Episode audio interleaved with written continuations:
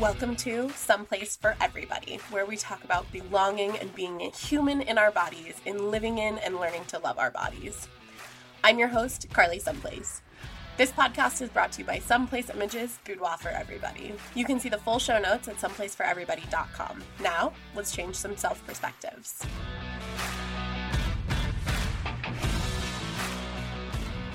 Hi, y'all. It's Carly Someplace, and I'm so excited to reintroduce you to my very dear friend, Miss Tina Rushing. Mrs. Tina Rushing, I guess you are a Mrs. Um, and if you want to hear a lot more about Tina, I highly suggest going back to episode nine of the podcast, where we dove pretty deep into projects that Tina and I are working on, uh, a little bit about her organization, her nonprofit, Punk Rock Saves Lives, and just about Tina in general. But today we're going to talk about a touchy subject, uh, sort of touchy, but we both don't think it should be touchy, which is mental health. so, Tina, my dear, just to reintroduce yourself a little bit, um, go ahead and tell everybody about Punk Rock Saves Lives and why the mental health initiative that you have is so important to you. And we can kind of dive into that topic and, and chat about mental health a little bit and therapy. Awesome. Yes, thanks. Um, hi, I'm Tina Rushing. I am a co founder and director of the nonprofit organization uh, Punk Rock Saves Lives, where we focus on a wellness and equality in our communities. And we were founded in 2019. We've done a lot in the last two years. Yes, you have. Our, yeah, like it's a lot. And we even, uh, Rob was on a podcast yesterday and he goes, all these things. And remember, we're a two year old nonprofit.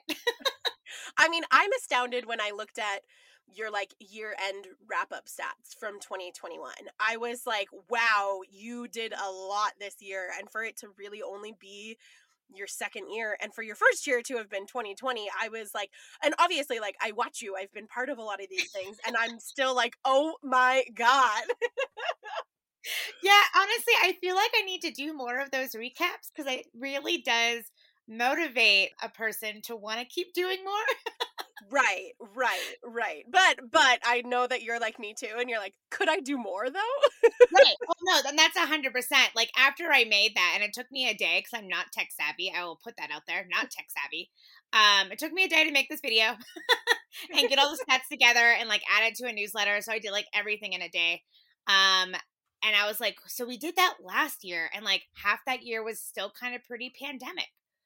What? Pretty much. what?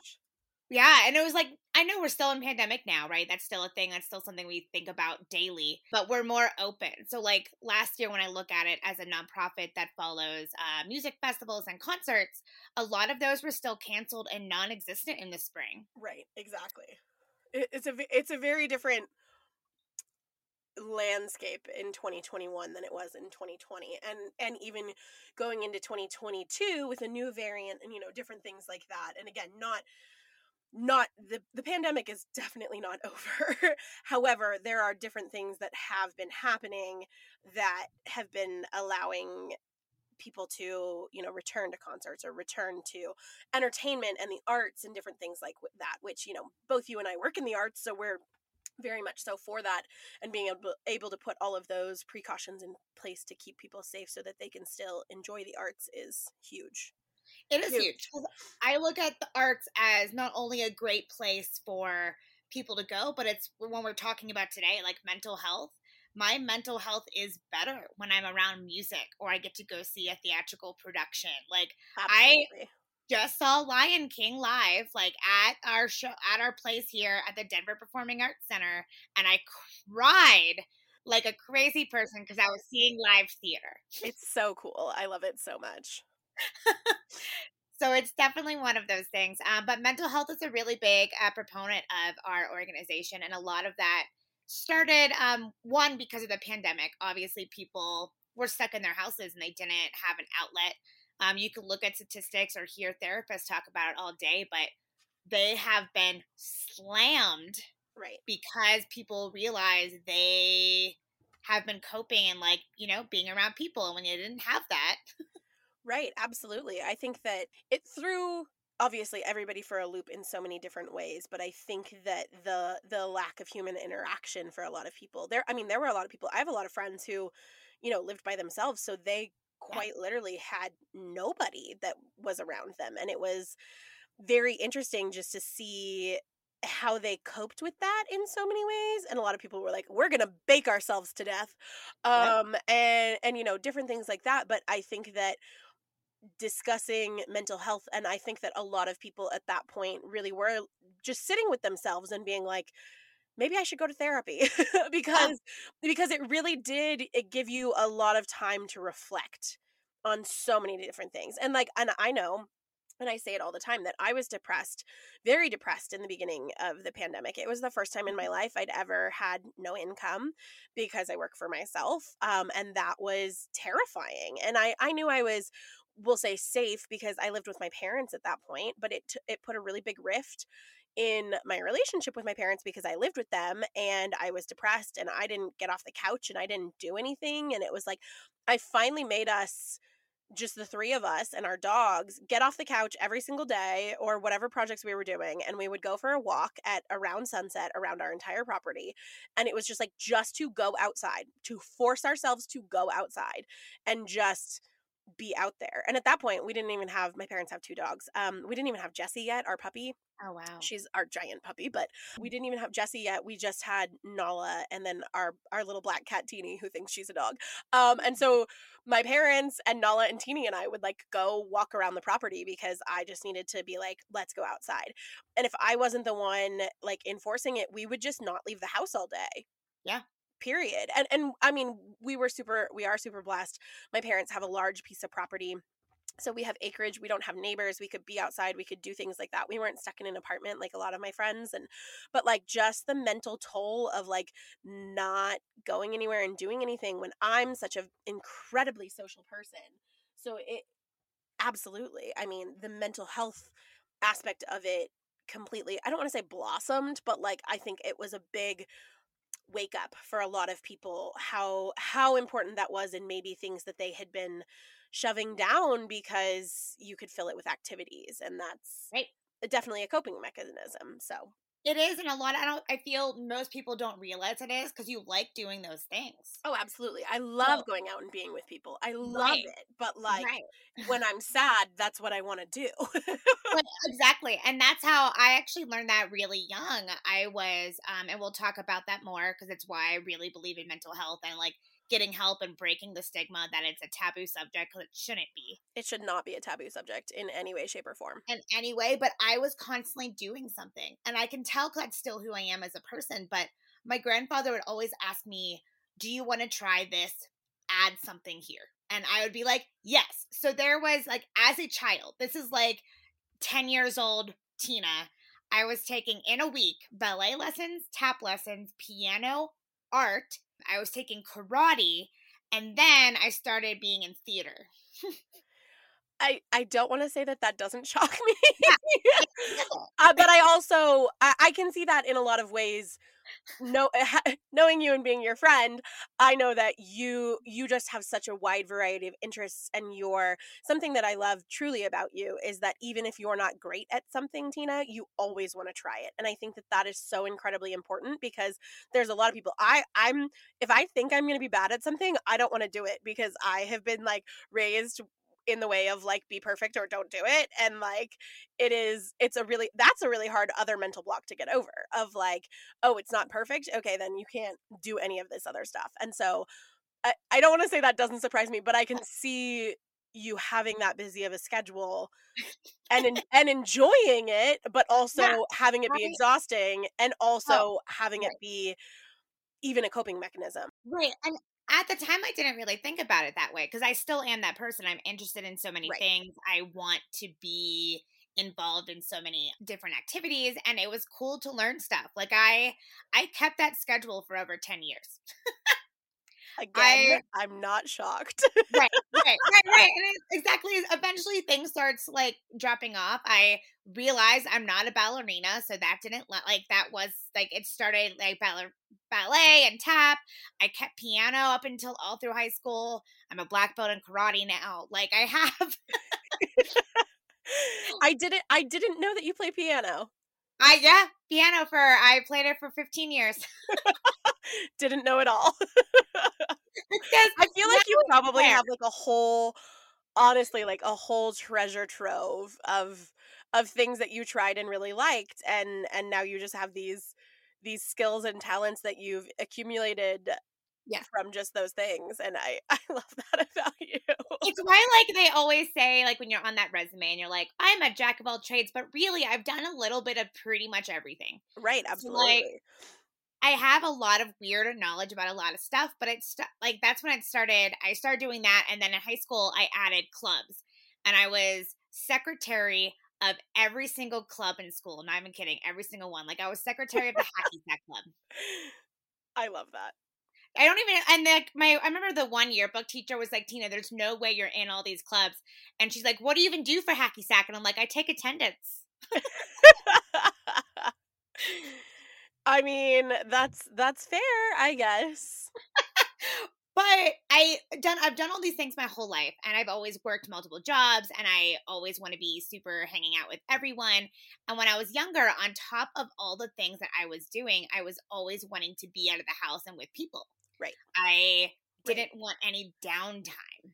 That, yeah, that is to me a big thing of I was coping with the fact that I lived with my mom who had OCD. Mm-hmm. Um, and this is not like OCD is so vast. Um, and we're actually in our organization on our mental health group on February 9th, which would have been my mom's birthday. Okay.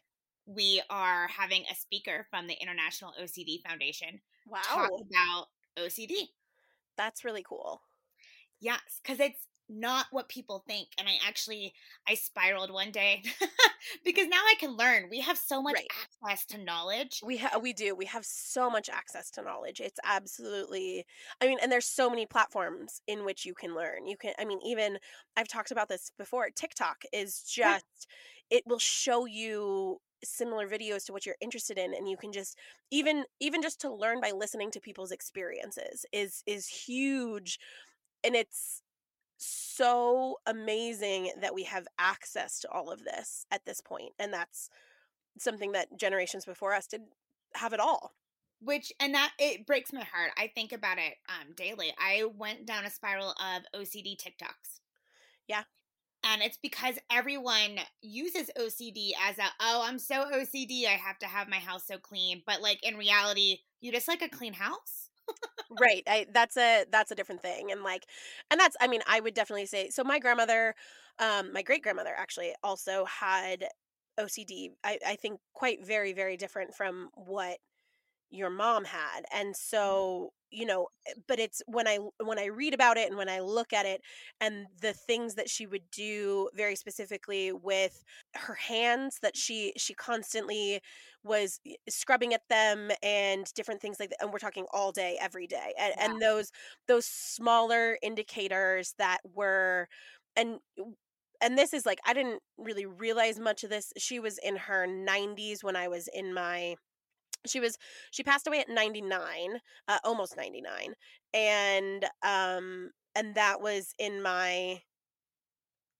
eh, late-ish 20s i was 27 so so i didn't i don't want to say i didn't really pay attention to those things but how much do you pay attention to those things when it's not something you see every day um right. and then now as again i've uh, d- dove into mental health tiktok on a lot of aspects and seeing those similarities in the way that she would do things and and because she lived by herself uh, she had a caretaker and but being able like just the, the traits that she had i was like oh yeah okay these are this is ocd and i don't think it was quite as severe but it was definitely definitely ocd yeah. and it's and crazy because again like you said it's such a broad it's so broad broad thing yeah there's so many different aspects and i look at it because like i went down the tiktok road i did and i was looking at it for days and it's people who really do think like okay if i don't touch this three times someone I loved is going to die.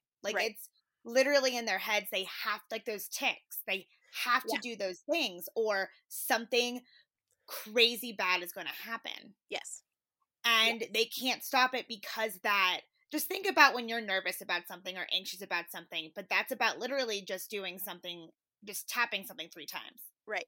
And you are like my best friend's gonna die. Like I and you can't get that out of your head and just plays over and over Right. and over again. Um, so my mom didn't have ticks, but it was hers was about germs, I guess, if you can Okay. say. Yeah. Things being dirty. So as a kid, I guess this is the best way because I can't explain what she thought inside. She never talked to me about it. Right. Um, she stopped medication when uh, she was pregnant with me because she wasn't allowed to be on medication, and she was diagnosed at ten. Wow. So she actually got a GED. She didn't graduate high school because she couldn't go. Okay. Um, and she went to college for a little while, but then she couldn't she couldn't continue with that. It was hard. It was difficult. Yeah. And then she got on medication and she did really well. She married my father who actually had no idea how bad it was and no one told him. Got it. Yep. And so when she was pregnant with me, my father had to wash stairs naked Wow. slipped and fell, broke his tailbone. And that was his point of nope, I I we I can't continue this. Right. I and he went to the doctor and asked when she can get back like after like after I was born, like breastfeeding, like when can she be back to be back to the person she was? Right. And to my mom, that was the biggest betrayal. I can I can see that. I can see that. I can see that. I can see I can see both sides of it. Absolutely. Same. There's like no way to you know what I mean? Like you're in that situation.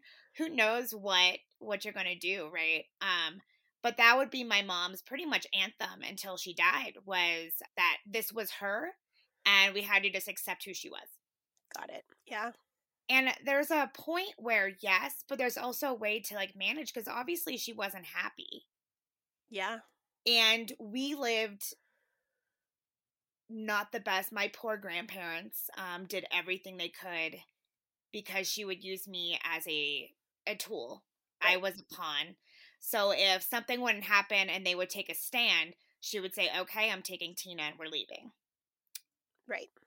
and obviously that wasn't i i would not be alive today Right. if my grandparents didn't do everything they could to raise me Yeah. because my mom um she couldn't get out of her own head so like as a kid my mom lived in the basement Okay. i could only talk to her by opening the basement door washing my hands sitting in the hallway and talking to her that way for us to eat dinner we would put her dinner in tinfoil and throw it down to her Wow. Yeah. And these are all things I don't talk about often because it's this is why mental health is important. Not everyone's at this extreme, but no one should feel ashamed to get help or to want to work on themselves so this isn't their life. Right, absolutely. And I think that I think that even just you know, you talking about these experiences, which isn't uh, this isn't something that you and I have talked about before. We've touched on it, but we haven't I haven't heard these things before, and I think that that is um that's it's a lot and I'm I I can see I can see where your coping mechanism was being out of the house because the house was it seems very split into your mom's world and then the world that Uh-huh. your grandparents were trying to create for you. Yes. Um and it was hard to go I couldn't be one of those kids. Like I my my husband is very proud. He's a 51-year-old man and they use that term a latchkey kid where you just come Right. home yourself, you go out, you play until dark. That wasn't a world I could be in Right. because I wasn't so like a day at school, I'd get up, you know, my pap would wake me up, he'd make me breakfast, he made me the same lunch until I was legitimately a senior in high school, my very last day. what did what did your pap make you for lunch? I'm curious. Um, I would have cucumbers in a bag, three peanut butter crackers that he made himself, like with Ritz crackers, peanut butter. He made oh yeah, himself. oh, every those are those are my dad's favorite, hands down. Like Same. So I would have that. I would have some kind of grape type thing, um, grapes, like a snack pack, and that's what I would have in my lunch every day of my life.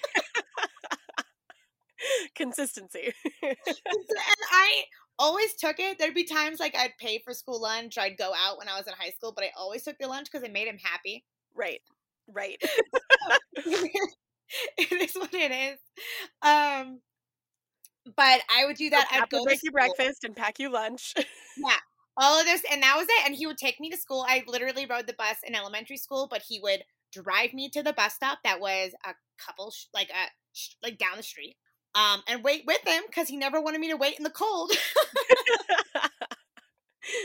And then um yeah he I couldn't so like he would just wait we would just wait in the car we would go there um he'd pick me up at the bus stop because you know i couldn't walk down the street. Right. And um, after that, he would just take me to school literally every day. Uh, it's like through high school. But I would do that. I would uh, do everything in school. If I would have any after school activities, we typically go right after. Because once I got home, and I was in glasses at the time, Okay. so I would come home into like our laundry room area. It's where our back door was, and I would have to take off my um, glasses. Then, and I'm real, real blind. Like I want to put this out there. I can't. See, I couldn't see like an inch in front of my face. Right. super, super blind. Super blind. Um, and I would have to take my glasses off, have all my school books out of my bag in the hallway, take my shoes off, not touch a thing, go directly into the bathroom, and I would have to shower. And even though I like I believe my mom can hear me now, I never actually showered in this moment. I would just turn water on and kind of wet my hair, change Right. clothes. Right. But in her point of view, I had to shower. So I would do that, and then out of the shower, you can't touch the handle. You have to. I had to kick the door open with my foot. I would have to wash my hands in the kitchen, and then I couldn't touch my schoolwork or my bags or my glasses. Okay. Because they were germs. They were dirty, right? They were dirty. So then my yaya would have to clean the shower because I was dirty and in there. Right. Wash her hands. Then she would have to shower, wash her hands. Right. Then she would clean my books and stuff. And in our purposes, she literally just got a towel and wiped them down. right. Nothing actually, but it's the whole process of it. It's, she it's would the have to, motion. It's the motion of it. Yes. yes, because my mom wasn't actually able like to see these things. But if we didn't do them, it literally like she threatened to kill my grandmother once. Oh my goodness. Right. So my, she would have to do that, take a shower, wash your hands, clean the shower, wash your hands, and I could have my glasses and do homework.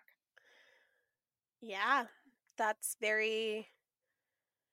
And that's what was expected of you. That's not even what your mom was doing, per se. That was, and it, that's the thing is, OCD can be um, on yourself, but it can also affect the people that are around you. Right. Absolutely. And for us, if we didn't do that, she would go on hunger strikes. Okay. She wouldn't eat. The house would be dirty. She wouldn't be able to move stuff. Um, she would bathe in Comet. Oh. I don't remember. oh. Yeah, it's not like we didn't touch often, but my memory of her skin was just like a crocodile. Like it was just so rough because she bathed in like a bleach solution. Oh my goodness. Oh my goodness. I can't. I have such sensitive skin, and I just like that is. Oof. Oof. Ugh. Yeah, it's honestly.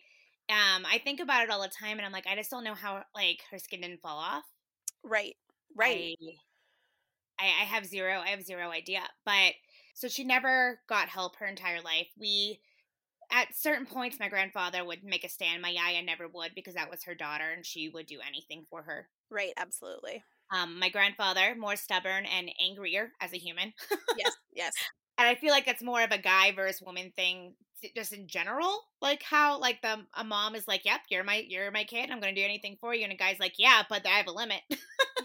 I I could I could say that that yeah that's pretty that's that's a little accurate. like, there's no mother instinct there. right. Exactly. There's Exactly. no nothing there. Um, so like we took her. Um, we would have police called on her a couple times throughout my life, and she was really good at being normal. Right. So it never stuck. She'd always be back, and then it'd be hell because we did because that happened. Because you did it. Yes. Yep. Because you took a stand and you uh, and you wanted things to change, and she did not.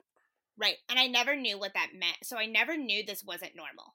Okay, Right. Because it was your normal. It was very much so your normal. That is It how was your my normal. functioned. social media didn't exist, and it's the one thing where I'm like, yay, social media, yay, all this technology, because I wouldn't have felt so weird Right. if I knew, like, I'd watch Growing Pains or all those shows back in the day when we were younger, and I was like, but that's just a TV make believe thing. Like, Right. Stuff like that isn't real. Yeah. And then I did like my first sleepover when I was like in middle school, and I was like, huh, people can act this way. yeah, I'm sure that that was like a very I can I I can just again, knowing you and knowing how plainly you wear your emotions, I I'm sure I can I can just imagine middle school Tina being like, "Wow, okay." What? Wow. Yeah, wow, like this is amazing. And I couldn't say anything. So there's a reason why I am a huge advocate about wearing my emotions, letting people know how I feel, letting people know what we're going through because I wasn't allowed to as a kid. Right. Absolutely. So we weren't allowed to talk about my mom's OCD. We weren't allowed to talk about we weren't the perfect happy large family because my pap was big in the community and that was just not something we could do. I remember being 16 years old, my high school boyfriend PJ, we were at a Dairy Queen. Yep. Okay. With my mom. And we just got done eating and he was like stacking things up to, you know, throw it away like a normal person. Right. Yes. And I had to break down and cry. She walked outside and I was like, if you throw that away in that garbage can, I'll never be allowed to see you again. Wow. Yep. And that was like my, and I'm even tearing up now. yeah. I mean, I think that that's, that's just so she had she had so much control on on everything that you did and the way that you conducted yourself and and you didn't i don't want to say you didn't really get a childhood because i know that your grandparents obviously I'm very fortunate yes. they gave you everything they could. They did everything they could for you because they wanted you to have as much normalcy as possible but i just that's a lot that's a lot tina yeah yeah and this is what i mean i always like mention i like to when i'm talking to people normally i will allude to well this was my childhood in like a nice little right. it wasn't normal because i want people to know that but i don't ever usually go into this like i remember talking to rob and like really getting into it and he looked at me and he's like i'm surprised you are who you are today. Oh i totally agree i think that you are I mean, again, even hearing this most of this is is stuff that I'm hearing for the first time. You've mm-hmm. you've definitely you've told me some certain things, but again, this is you're diving deep into it and I'm again very grateful and thankful that you're being extremely vulnerable with us. Oh, I have puppy whines in the background. She feels it. my my puppy is in the podcast studio with me. As most um, puppies, especially during a mental health talk, should be. I know, absolutely. Puppies are great for mental health yes, I could not agree more. But yeah, I um I think it's why it's a lot of what stemmed needing to and she would ask when I was in college um that we could go to like group therapy, but she would never go alone and for some reason that was my no, like I don't want to I don't think I need to work on myself, which was obviously incorrect. Let's just that was 19 year old Tina making dumb thoughts. Um well, but I, I think that it's uh, that's so hard because that's her being like, let's change, and you being like, you have a track record of not. Right. And for me, it was just like, admit that there's something, like, it's not, our relationship isn't broken because it's just a normal relationship and it's me. It's broken because we've, I've lived in constant weird.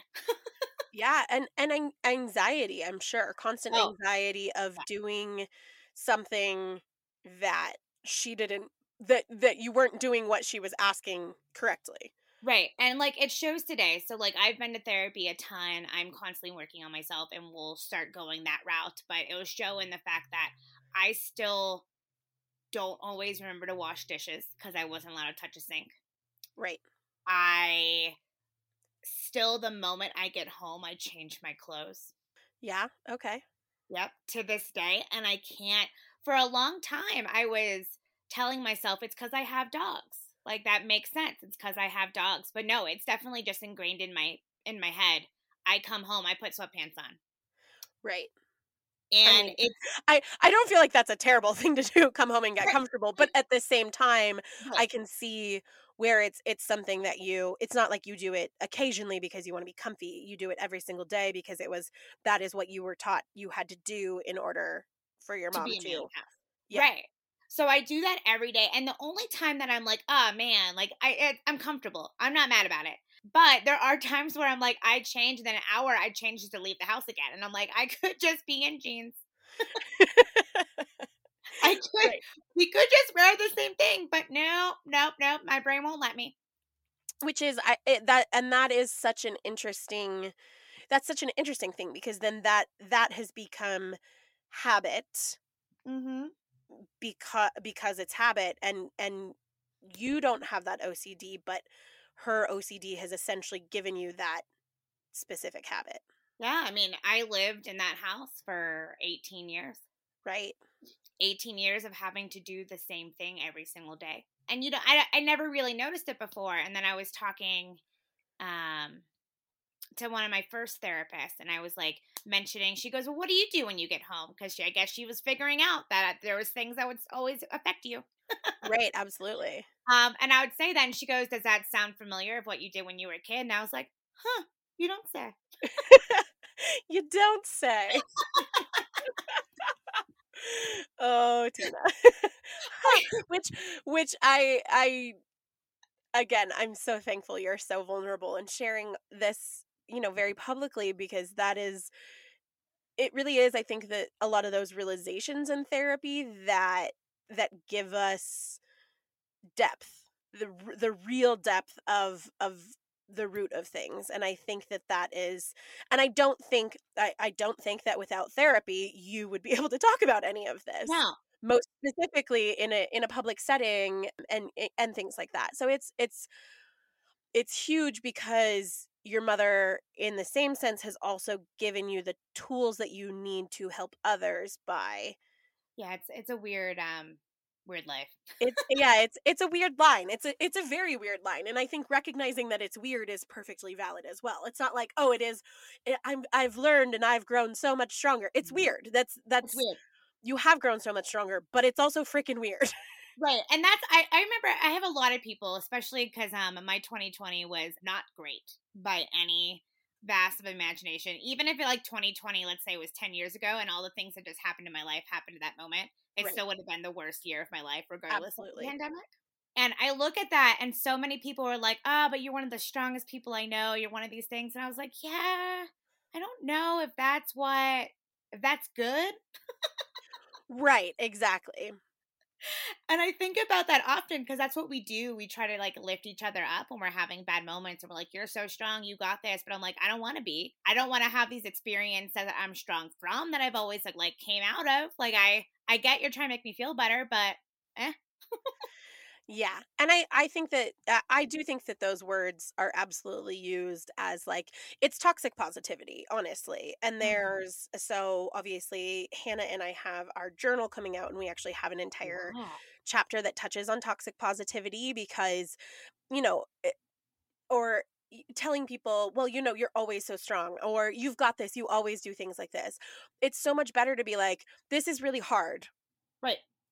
You've done hard things, but this is still really hard like recognizing and not saying you have to be you have to push through this because you've done it before but like this is really hard. You've also done hard things prior to this but this is really hard. Recognize the fact that it's not easy and recognize you know have recognition not just positivity and throw positivity at people and it's like it's it's such a I think, and one of the toxic positivity like statements that gets me every time is like good vibes only. And like, yes, I absolutely want to have good vibes and put good things out into the universe and do all of this other stuff. But at the same time, like, that's not realistic yeah. in any way to to mm. only think good thoughts and only do things like this. It's to think overarching bigger good thoughts yes but to have to put that pressure on yourself to only be positive to only think good things is is really unrealistic and really unhealthy it's not real right it's not real exactly it's just, and then just like as simple as that I am, and I'm told often, and I highly agree with it. I am a very optimistic, positive person. Yes, you are in every single way, shape, or form. I am. I can say that with like full, that's reality of me. I really am. But there's also all of this in me, right? Like this yeah. is an everyday. Um, and that's actually why I started after going to therapy and after going through everything that I did, I start posting when I'm having my real struggle moments. Right. because I feel that's the one downside of um, Facebook is people are like, "This is the best day. This is great. Look right. at my and, food." and every time they post, it's the best day. right, and that's not real. I have a pretty great life. I am pretty lucky. I get to do a lot of cool things, but that doesn't mean I don't cry almost every day or Right. I don't have I have high anxiety from my life. Let's be real. I get super anxious. Yeah. Um timelines, timeliness for me is like a weird panic moment I can I can understand that. Yeah. Because I had like for Pap, that was his that was Pap, my grandfather's trigger. Um, if we weren't 30 minutes early, we were late and you could tell he would panic. Right. Um, so I do that. If we and that could be like we just say, Oh, my friend, um, I'm gonna go hang out with my friends and we just pick like this time. If I'm not there right before that time, I feel like I made a mistake, even though it's like fluid. Right. right. I I and I think that it's I think that the uh, uh, because I also have anxiety and I also see myself with things like that but I also and time passes really weird for me and sometimes I'm just really bad at time and that's it's unless I set like a timer for myself to be like you have this much time to do these things I can't I just don't recognize that it's passing and I'll look up and I'm like, "Oh, it's been 4 hours. What happened?" Yeah. and and I which makes me very bad at staying on time for things and I try so hard and then I'm just disappointed in myself when I'm not on time, when I'm late, when I like unless and literally unless I set alarm clocks and timers, it is extremely hard for me to keep myself on a time frame. And that is just because that's my brain just doesn't recognize that time is passing Right. and and it's so very different and even like so for example when i'm shooting a boudoir session i have i know exactly how much time everything takes me because i've done it so many times and i've essentially just built a schedule for myself and i know the only variable is obviously my client and conversation so uh, but depending on those two things a session can take an hour longer you know different things like that but i literally the other day i finished a session and i looked at my mom and i said five hours and one minute Yeah. and she was like, wow. I was like, I know. I was like, I can do, I literally from start to finish, I can do this in five hours. And that is my general time frame. And and because I have trained my brain to be like, this should take this long, this should take this long, this should take this long. And I've done it so many times that now I don't have to think about it. So I'm not setting timers when I'm with my clients. But if I'm at home and I have to answer emails, I will set a 30 minute timer and be like, you have to answer all of these emails in the next 30 minutes Brilliant. because I have to keep my brain on track or it will just wander and and go from there and then and then that makes me the friend who is late and I hate that. I hate that so much because my dad is if you're not 30 minutes early you're late. Right. And so then I'm I'm on time generally or I try to be or I'll be like 3 minutes late and I'm like, "Oh god, I'm and I'm an hour and a half late because like I'm 3 minutes late." Like it is Right. How I, it's funny how that's where our brains go because it does. Right. And the amount of time that I spend profusely apologizing for being late when it's literally like two to three minutes is a lot. That actually goes to another. So I've seen a bunch of different therapists, right? And one Right. of them made a point because I kept going, but I should be there early. And she goes, "You need to stop saying should. Right.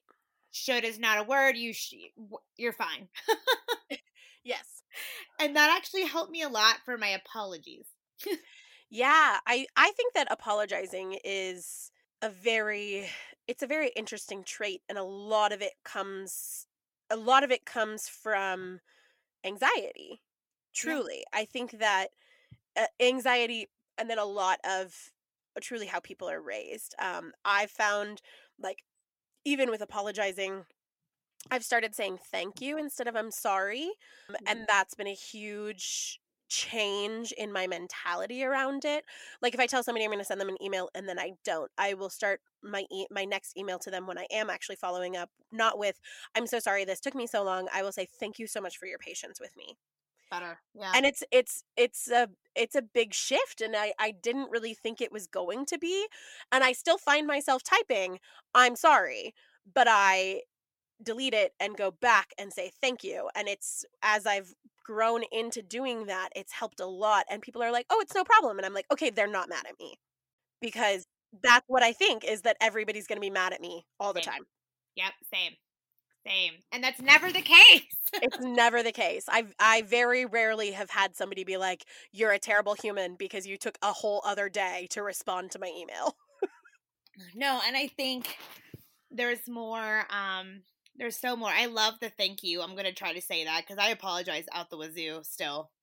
It's it's a very hard habit to break. And I think even if you just try it in your emails, start with it in your emails or in your like text correspondence versus Right. it like actually coming out of your mouth and then as you essentially slowly retrain your brain to type it then you start to think it and i think that that's been the biggest factor for me is that i've i've now typed it so many times that my brain is like oh this is what we say because that's what we type Right. um because i can type i'm sorry and then i can delete it and then say thank you That's exactly what I was going to say. You can stop yourself. you can stop yourself whereas when you're just blurting it out It, it's it's harder to to stop especially because usually it's the first thing that we want to say because we want people to know that we're sorry yeah, I I think that's a brilliant way to do it and a lot of it is training our brains. it it truly truly is training our brains is so important and and hard it's really hard and and that's what therapy helps with Right. And that's the whole point of it's hard and having someone who is a professional and I have to say like we do a lot of peer support groups and I believe in talking because the more you we can talk about it the easier it is. absolutely and, Um, and peer support peer support is amazing it's very different from professional help Exactly. And that's the thing is I think we need a good combo of the of both because the professional they care about you um just because that's you know human nature is to care Yeah, about absolutely. that you have but they're not invested in your life like a friend is yes or like a family member is they're here to like actually help you professionally in a clinical way. Exactly and give you researched advice i guess is the the best way to like or like they're going to ask questions that your friends would not know to ask to have you see other things. I think one of the best like memes that i've seen regarding therapy is that a therapist is the person who helps you unwind the tangled ball of yarn that is Oh, your brain and and they're just helping you they're helping you they're not doing it for you they are helping you find a mm-hmm. way to unknot all of those things and make it make sense and Right. make it do all of that and friends can be there but they don't have necessarily the tools to undo those knots right and that's the big thing is in therapy you can get tools exactly. um and you can get things that i now use on a regular basis. I went into um i took a break from there i think there's always a point where like in certain moments you don't have to keep going like i don't feel like i have to continuously go to a therapist about my childhood anymore right. Right. because finally work that through right right and and you can have again open conversation about it and you can you, you've found there's no shame in it you you've moved forward because you had the tools that were given to you to be able to go from there Right, which is great because I never thought I would. I thought that was always going to be a big cloud over my head. And it's not anymore. And I can talk about it, I can be open, and I can share with others in hopes to make people feel like they're not alone. Uh, but I did go to therapy. Um, I lost my grandfather um, in Yeah. 2020. One of the big reasons why it was the worst um, here. He was my father figure. He did obviously everything for me as we Yes. went through. And I already lost my grandmother. I lost my mom. Yeah. And I never dealt with any of those. right I never dealt with death. I just would run away. Someone died. I literally moved and changed my entire life. Not even kidding. That's what I did. I Yeah. someone died. I moved to California. I did something totally different. I had new friends, a new life. yeah escapism Someone else died. I did the same thing. New friends, new life. And then my pet died, and now I'm married and I run an organization. And having new friends, new life, new everything was not a coping mechanism I could do anymore. right so I started therapy, and that was she kept she gave me a lot of tools because I'm um, in my grief which I never even thought. I get panic attacks now. Yep. Fun. I see an older person that reminds me of my grandfather, and I literally I panic. Yeah. I remember the first time it happened. It was this nice little old man at the blood bank. He had a like alarm that push buttons on his neck in case he fell. Yep. And my grandfather had one. He loved his. He used it way too much. I feel really bad for my uncle. I'm like he used it every other day. I'm not even kidding. and it wasn't even like he fell that much. He just used it. he just used it. He just needed he just needed to know. He just he he used that's it. He just it was there. He used it. I find it hilarious. My uncle was obviously just tired. right. But I saw this man and it was um like 6 months after my pap died and I saw this man and I literally started panic, started to cry, I threw up. Oh goodness. And I was like, "Oh." And that was my moment where I'm like, I feel like I need to talk to someone. yeah, I mean your body literally gave you a reaction. Yeah. Yeah, and that's all like your body does react to your mental health. Like you can be a like I feel we should talk about it more for the fact that we go to doctors. Not everyone goes to doctors, so I can't say that. I'm terrible at getting checkups. Same. But if you, you know, were missing, you cut off your finger or something dramatic Right. happened, you would go to a doctor. Yes, one would hope that you would go to the doctor for those things. So that's what I'm saying. I used to always say like you want to treat it like you treat your like physical health, but I know a lot of people who don't treat their physical health. So like I have to go to the extreme. Well, and I I agree with that. My last podcast episode, um, one of my last podcast episodes was talking about how I dread going to the doctor's office, and I dread it because of the just like stigma around weight and health. And I Mhm. pretty much will walk into a doctor's office and they're going to be like, great, you need to lose weight before we'll do anything for you. And so, regard, so, you know, I could walk into the doctor's office with my finger chopped off and they'll be like, but have you considered how much you weigh? And that is the most frustrating thing on the face of the planet for me. And so, therefore, I just avoid going. Right. Um, and sorry, mom, because I'm going to throw you under the bus with this, and I know you're going to listen to it. Um, the rule in our house was, are you bleeding? No, then you're fine. Like that is literally like that is how we were raised. Is if you're not bleeding, you're okay. But that's how a lot of people were raised. Rob was raised with the phrase just rub dirt in it. Right. And so that is and and I totally understand where my mom came from of like telling us like I don't want to say toughen up. I'm we grew up in the mountains. We're mountain kids, but it's eat it on our bike, eat it off the rope swing, whatever. My mom's like, You're not bleeding, you're good. You're fine. You might have a bruise. You'll be okay.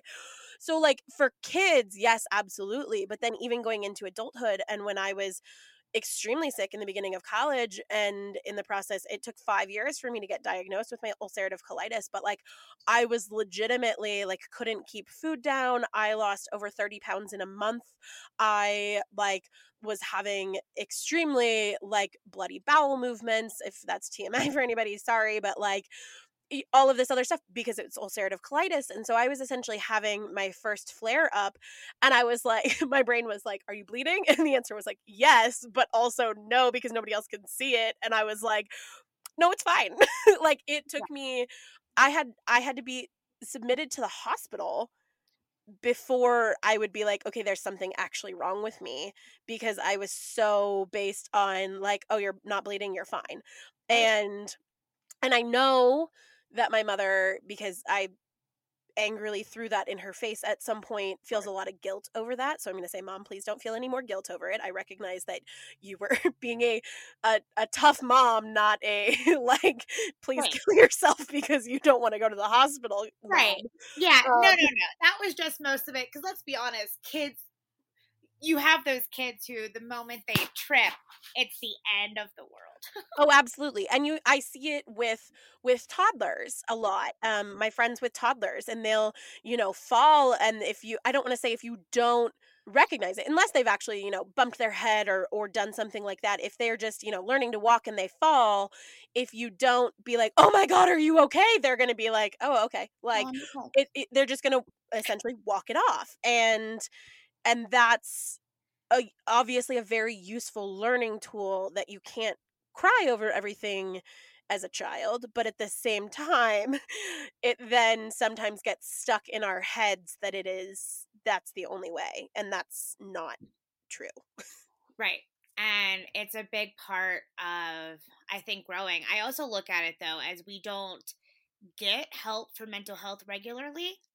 So, like, I like to make it as an example of, let's say you are a 35 year old person and you've never gone to a doctor once.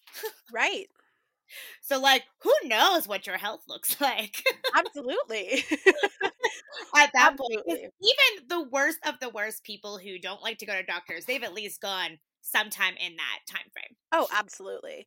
But you're correct that for our mental health, we don't it's not there's there's such a stigma around it and it's it's so incredibly frustrating to have that stigma because it should be as talked about and it should be and it's starting to be it is starting to be we are we are at the the starting point which is why it's important that we're having these conversations that we're having these conversations out loud and publicly because we're at the starting point that people are talking about it and talking about their experiences and saying there is no shame in going to therapy and there is no shame in doing these things because it was so stigmatized specifically through i mean up until now literally up until now i was going to say starting in and that's the end the it, no it's period there's been conversations but i i also look at it so like we've been trying to break the stigma against suicide for a, a longer time but right. then why do we wait to that point in our lives right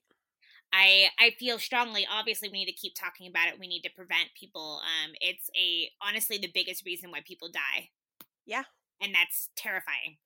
Absolutely. Um, but we could we could work on it before we get to that point absolutely especially especially if mental health is more accessible and i think and and more and eh, again yeah breaking the stigma around it that you know if you're going to have a therapy appointment it should be considered part of your paid time paid leave time for a doctor's appointment just as it would be if you have a stomach flu.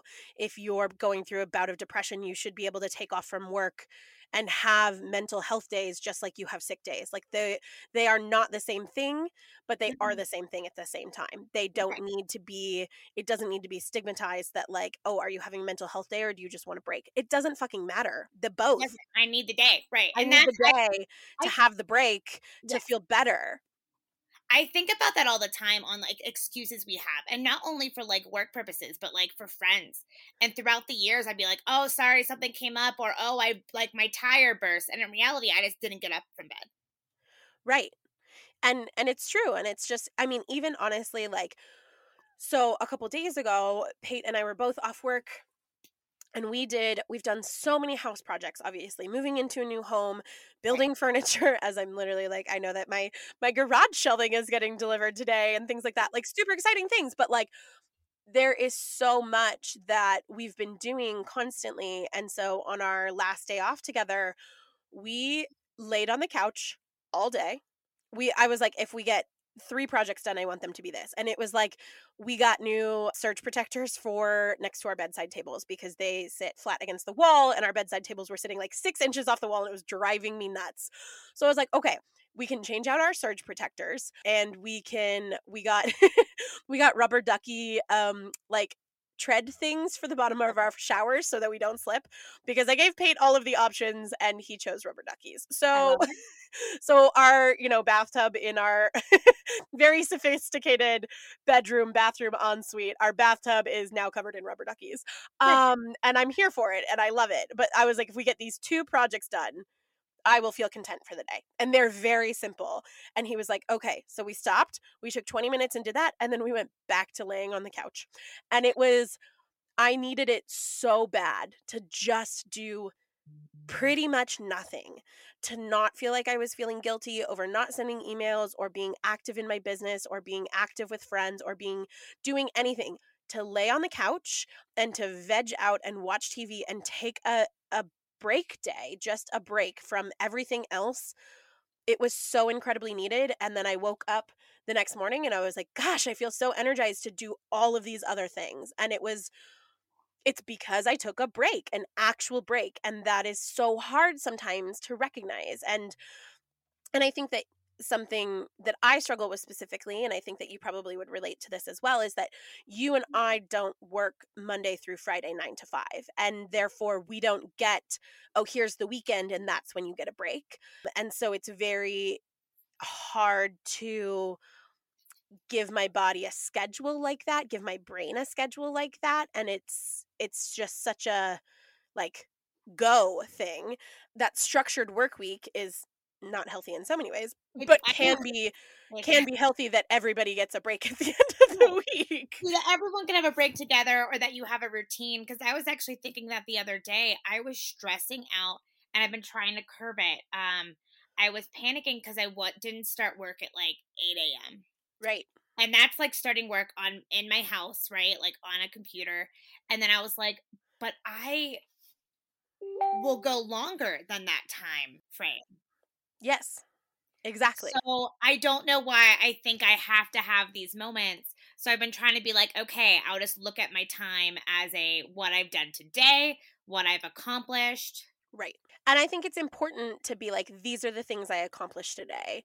It's extremely important because it it gives you a sense of I mean, accomplishment for lack of a better word, but it gives you a sense of accomplishment of like, this is what I've accomplished today, regardless of if I took time off or did anything else. And like, like I so much right now like i'm in the middle of a book series and it's really good and i love it and reading is is my escape from everything and i enjoy it like i don't mind watching movies and tv but i would rather read and just to like sit down and read like i'm trying to sit down and read and not feel overwhelming guilt that i'm not getting other things done right. and i think so much of this has been put on us with society being like do more do more do more do more be more and then on top of that being a community leader running so many different things um, being in a public spotlight all the time all of this other stuff and when i'm reading that is something for myself and i feel like i'm taking too much time for myself by doing it and that's not the case right and that's and i have like i say all the time and i think we all need to say it more we can't do more if our cup is empty right exactly i was going to say the the phrase that's really like put it in the most perspective for me is like you cannot pour from an empty cup and it's right. it's true and that i need to have my cup be full or at least recharge. There's something in there. there has to be something in there in order for me to give to anybody else because you can't drain yourself for others constantly. And I mean, a big discussion on this is obviously then taking care of yourself both mentally and physically and boundaries and and so many things so many things that are a proponent and what you learn in therapy and that's exactly i think the point is like as we're talking and we're talking about like daily life things or like life experiences sometimes we don't because all we see is the stuff in the media or all we see are you have to do this and we have to be that and the American dream, which is the dumbest thing that we've ever decided that ever. Yes. is so big in our lives that it helps to have someone help you kind of like deprogram you a little. Yeah. In a way of it doesn't matter what your friend that you grew up with um, that lived across the street is doing on Facebook compared yeah. to what you're doing.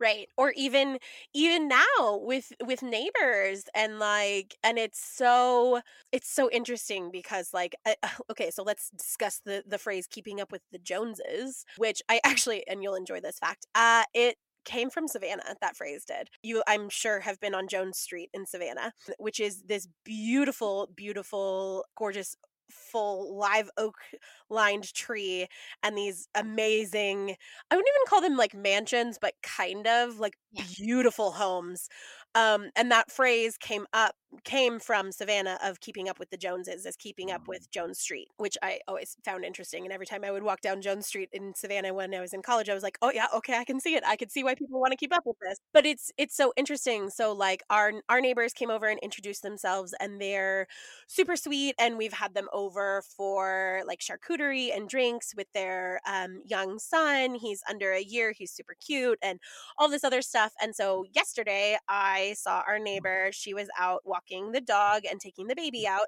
um, because it was gorgeous weather. Mm. And we were just like essentially like talking over our fence. And mm-hmm. she was like, How are you? And all this other stuff. And I was like, Oh God, she's so put together. And I'm just out here in my sweatpants yelling at the puppy because she won't stop trying to chew hairballs.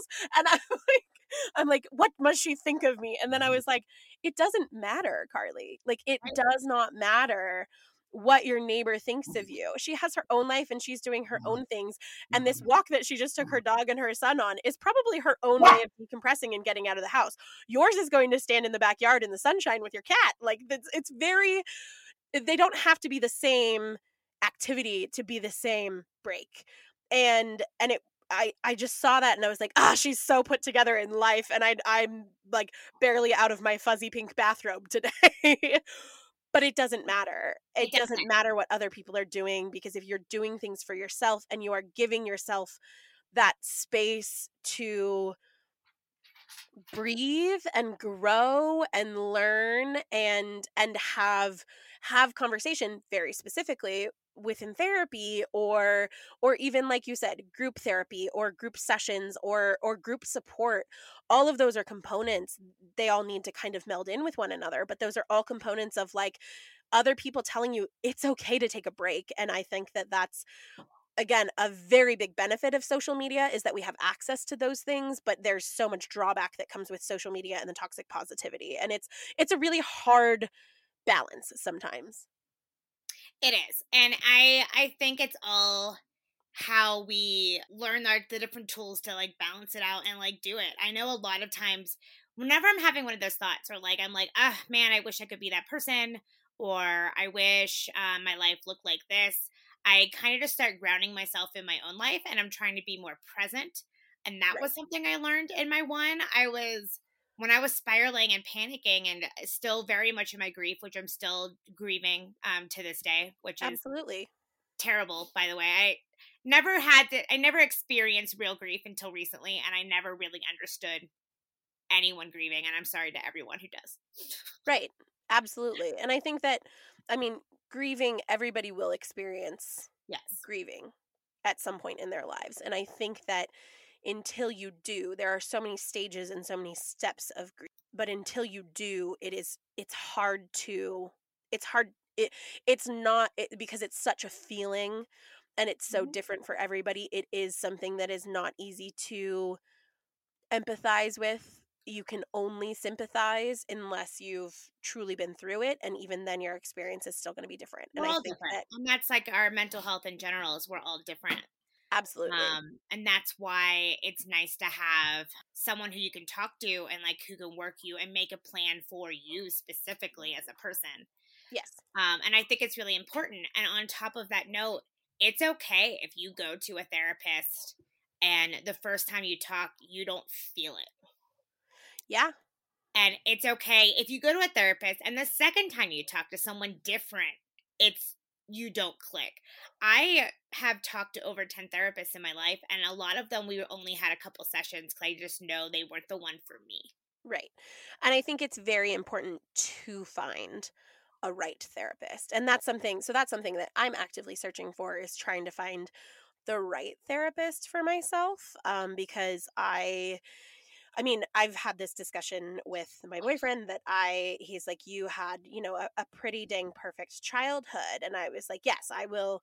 I mean, it's not going to be perfect by any means. However, like, I have two loving parents who are over the top in love with each other um, and you know great siblings and all of this other stuff and we grew up in a, a beautiful place and you know had an, a pretty functionably normal home, etc. But that is that's because my parents worked so hard at that. And so because they grew up in different ways. And and so I absolutely reap the benefits from that. I'm not going to say that I don't, but at the same so like while my childhood was very different from yours and I don't necessarily have I don't want to say like childhood trauma, I do have a lot of things that are very specific to me and very different. And every therapist is going to be different and be able to deal with things differently and based on their own experiences. And it's so important to find the one that like clicks with you and you actually feel like you're I don't want to say getting something from, but that's really the best way to phrase it is that like mm-hmm. that therapist is there to help you and not just be like great take medicine or do whatever. They they really need to be somebody who you trust and who you listen to and who can listen to you and that's so important and it's important to find the right one. Yes i i agree completely and it's important and helpful to have someone who's there to advocate for you and is meant to be there for you. Exactly and it's the it's the advocating for you and being there for you and that's so and you specifically, not just you because you exist as a human, but you specifically. And I right, think like that, listening to your background. So, like you and I would go to, uh, we could go to the same therapist, and we would have a different experience because we have a different background behind it. Absolutely. And everybody does. That's the thing is that everybody has their own unique path and they process things uniquely. Yet at the same time, we all have struggles with our mental health we all have struggles with just things or things that have traumatized us in some way shape or form and and trauma doesn't have to be a gigantic point. It doesn't have to be something explosive. It could be something small that was in your life, something that just completely stuck with you, and you've then built so much around it or built walls around it. And it doesn't, you know, those are the things that shape you. And that's where having a therapist who helps you unbuild those walls um, and and take it down or reconstruct things in a different way those are amazing tools and it's going to be different for everybody but in the same sense you're not alone because everybody has these things Right, right. And that's exactly, I feel like you made the great, it could be something so little that we have no idea about. I once, I'm not even kidding, I was like 13 years old. I was at the mall with my grandfather and I went into a Claire's while he was sitting in the middle and they treated me like a criminal um, for being a kid by myself, like expecting me to like steal, expecting me to do something bad, and that right. stuck. That sticks with me to this day. Like I don't like when right. people look at me in a store because I think they're automatically assuming I'm terrible. oh my goodness, yeah, and it is. It's, it's little thing. it's little things. It's very little things. It's- that was a four minute moment of my life that has stuck with me and it's funny it's it's a weird concept but it's why we work through things because you don't know why that exists and if you work through it it might not affect you anymore. Right and the, and and there's so many a lot of i would say that my like smaller traumas like that really revolve around my body more than anything um, and that has been like the one the one that sticks out to me is my aunt is very when i was younger uh, my aunt is was she's tall she's blonde she's skinny um it's it's you know and she has her own issues i won't say that she doesn't because as i've discussed my grandmother on this podcast my grandmother has pushed my aunt in so many different ways but i remember being like 12 or 13 and my aunt was like you need to wear thong underwear because your butt is too big. And i can see all of the lines of you wearing i had to have been like 11 or 12 honestly probably 12 so a 12 year old that you're telling needs to wear thongs and or g-strings because you don't want to see the lines in my jeans. And i like i look back at that now and i deconstruct it and i'm like what uh, i was a kid. Who cares? Right that doesn't but that's those are all things we everyone has throughout their lives. So who knows what she was told when she was younger, right? Exactly. that stuck with her that whole time. Exactly. And and it's stuck with me and it's it's changed I mean, it changed the underwear style that I wore. It changed, and that's uh, that's true to this day. Like I I don't wear pretty much anything except for thongs and g-strings because I anytime that I see like an underwear line in anything, I'm like, "Oh god." And it doesn't even like and it's just on myself. It doesn't matter if other people do it, but it's on me. Like if I see it on myself, I'm like, yep, nope, my butt is way too big for this. Like that is that's the thinking and then that has me thinking negatively about my body or that something's too big just because of something. Like that's not it's uh, one one sentence that I have dwelled on for 20 years. Yeah, yeah. It's it's funny how we don't think about it, but those things stick with us for life. Absolutely. Um, especially when we don't work it out or like understand why. exactly. Exactly. So usually I do my my 3 questions um that I have for but I've already asked you those questions. So let's do 3 slightly different questions. So, let's talk about this would be my question. So usually I ask people like what is you know something that like where you started gaining confidence. So let's talk about gaining confidence in therapy. Um, and let's talk about Punk Rock Saves Lives, your mental health initiatives that you have, and um, let's talk about BetterHelp, who I know that has paired with Punk Rock Saves Lives. Yes, um, I'm, I'm excited about it. So, on top of like what I've talked about before, we have peer support groups that talk on a constant basis. We have um, a person on every Monday who does a grief therapy, but it's music therapy, so grief music therapy virtually. That's amazing. Yeah, and it's awesome and wonderful. Um, and then we have partnered with BetterHelp. That if honestly anyone who wants to send me their email over to Tina at Punk Rock Saves Lives or info at Punk Rock Saves Lives, um, I'm able to get them on a list where BetterHelp will send them um, four free therapy sessions. That's a month worth of therapy. Yeah. And it's great, especially for if, if it's a new thing for you.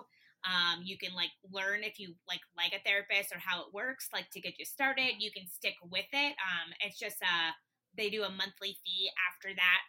And if there's something where that monthly fee is too much, it's still a lot less than therapy in general. Yes. Um, but they do work with um, insurances, and if not, Punk Rock Saves Lives is here to help kind of make it easier for you to make those payments. Right. Which is amazing. Amazing. It, it's great and helpful. And so far, the people that have started have really clicked with their therapist, and we've had nothing but positive like remarks um, at this point. So that's Which- pretty great. which makes me so happy. So then my second question, so Will is usually, you know, what books and resources and different things like this. Do you have any books um, or podcasts or audiobooks or anything that you've listened to specifically that helped kind of unravel therapy or your brain or anything like that of like anything or or is it just has it just been therapy itself? Um, so a lot of it has just been therapy itself, and then what I like about the therapists that I've gone to is they've suggested books. So like um, my the last therapist I had about grief because there was a passage. Um, I'm a huge Glennon Doyle fan. I love Glennon Doyle, yes. Um, and Untamed actually talks a lot. There was a whole passage about how grief changes you, and that's Yes. okay. Um, Yes. And that, that clicked to me the most because it talked about like you're pretty much shattered and you're putting back those pieces, and you're not going to be the same person you were before. right. Um, and that's an okay thing because you think of like like I said, everyone grieves. You're like, oh, you grieve and you're back to normal. That's not necessarily true. no. You're different. You're different. And her book Untamed actually really made me get that. Yeah, absolutely. Absolutely. Um and then the last question, which I still think is very pertinent in this, is being what advice would you give your younger self? So, specifically from like a therapy standpoint and things like that, all of us having learned a lot about younger Tina, um, what is what is advice that you would give younger Tina more regarding mental health than anything? um, was to start talking more. Um, I kept it inside so long because I had to. I wonder if, granted, we didn't we didn't have technology, so there's like still that whole thing of like, if you had the internet, you could look it up, right? Right, exactly. Um, exactly. younger people now use the internet. Right. Everybody now uses the internet, which is, I think, a, a fantastic thing. like when you hear someone say they have this, look it up and see what that means. right. Um, but for me, it would be trying to talk more. I think I wish I could go back and have talks with my mom about how it feels for her. Like, I wish, because for me, I always looked at how it affected my grandmother, who really got the brunt of her anger and everything, or how it affected me as a person, or like our family in general. But I never, I don't know how she felt. Right. Right. And that's incredibly hard because that's not a question you can ask anymore. No, it's not. Um, and that's that's definitely the thing. The last conversation my mom and I had, she asked me to forgive her.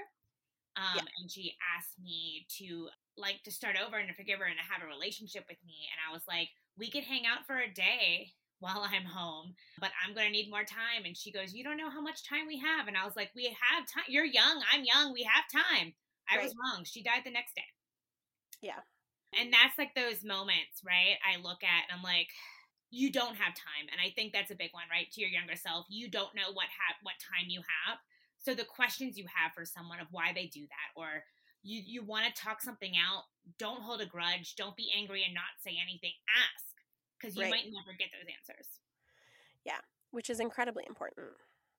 It's hard, but it's incredibly important. It, it's hard. And there's still moments where I get mad and I'm done and I stop saying something, but then I look back and I I have that experience that yeah. I did. I was mad. I hung up on her. yeah. I hung up on her. I didn't want to have that conversation. I was tired of her wanting forgiveness but not wanting to do the work to get like to have it. Yeah. And I was just no and trying to stay on my ground, which I believe in. I believe in all the people who you, you want to like create your boundaries, take those moments. Yes. But also remember if you ever want to have a relationship with someone, you have to have some kind of flexibility. Boundaries should exist. But boundaries should, be, exist. They should not be so hard that you can't see over your own feelings either. I totally agree. Tina, thank you. thank you for having me again. This was hard but good, I think. I and I'm I have said it multiple times. Thank you for being vulnerable and thank you for sharing on, you know, a large platform to let let people listen to this. And I I know that it's going to resonate with somebody if not many somebodies and it's going to it's going to change things for them and that is super important because we both you and I are so dedicated to breaking stigmas around so many different things and this is such an incredibly important conversation and I'm so grateful for you I'm so grateful for Punk Rock Saves Lives and everything that you guys do to do everything for everything. You guys are such a great, amazing organization, um, and I'm so proud to to partner with you on so many things and and be there and support you, but also for the support that you give us and that you are constantly giving back to the community. So that is you guys are just so phenomenal. I'm so proud of everything you've accomplished. I'm so proud of you as a person and I'm I really am so thankful that you can sit and share these very very hard things and very hard experiences um, with us. Yes, thank you. Thank you very much. So, okay. And Tina, um, just tell everybody where they can find Punk Rock Saves Lives online so that they have that resource as well. Awesome. Of course, um, you can find Punk Rock Saves Lives on our website, which is just as simple as www.punkrocksaveslives.org.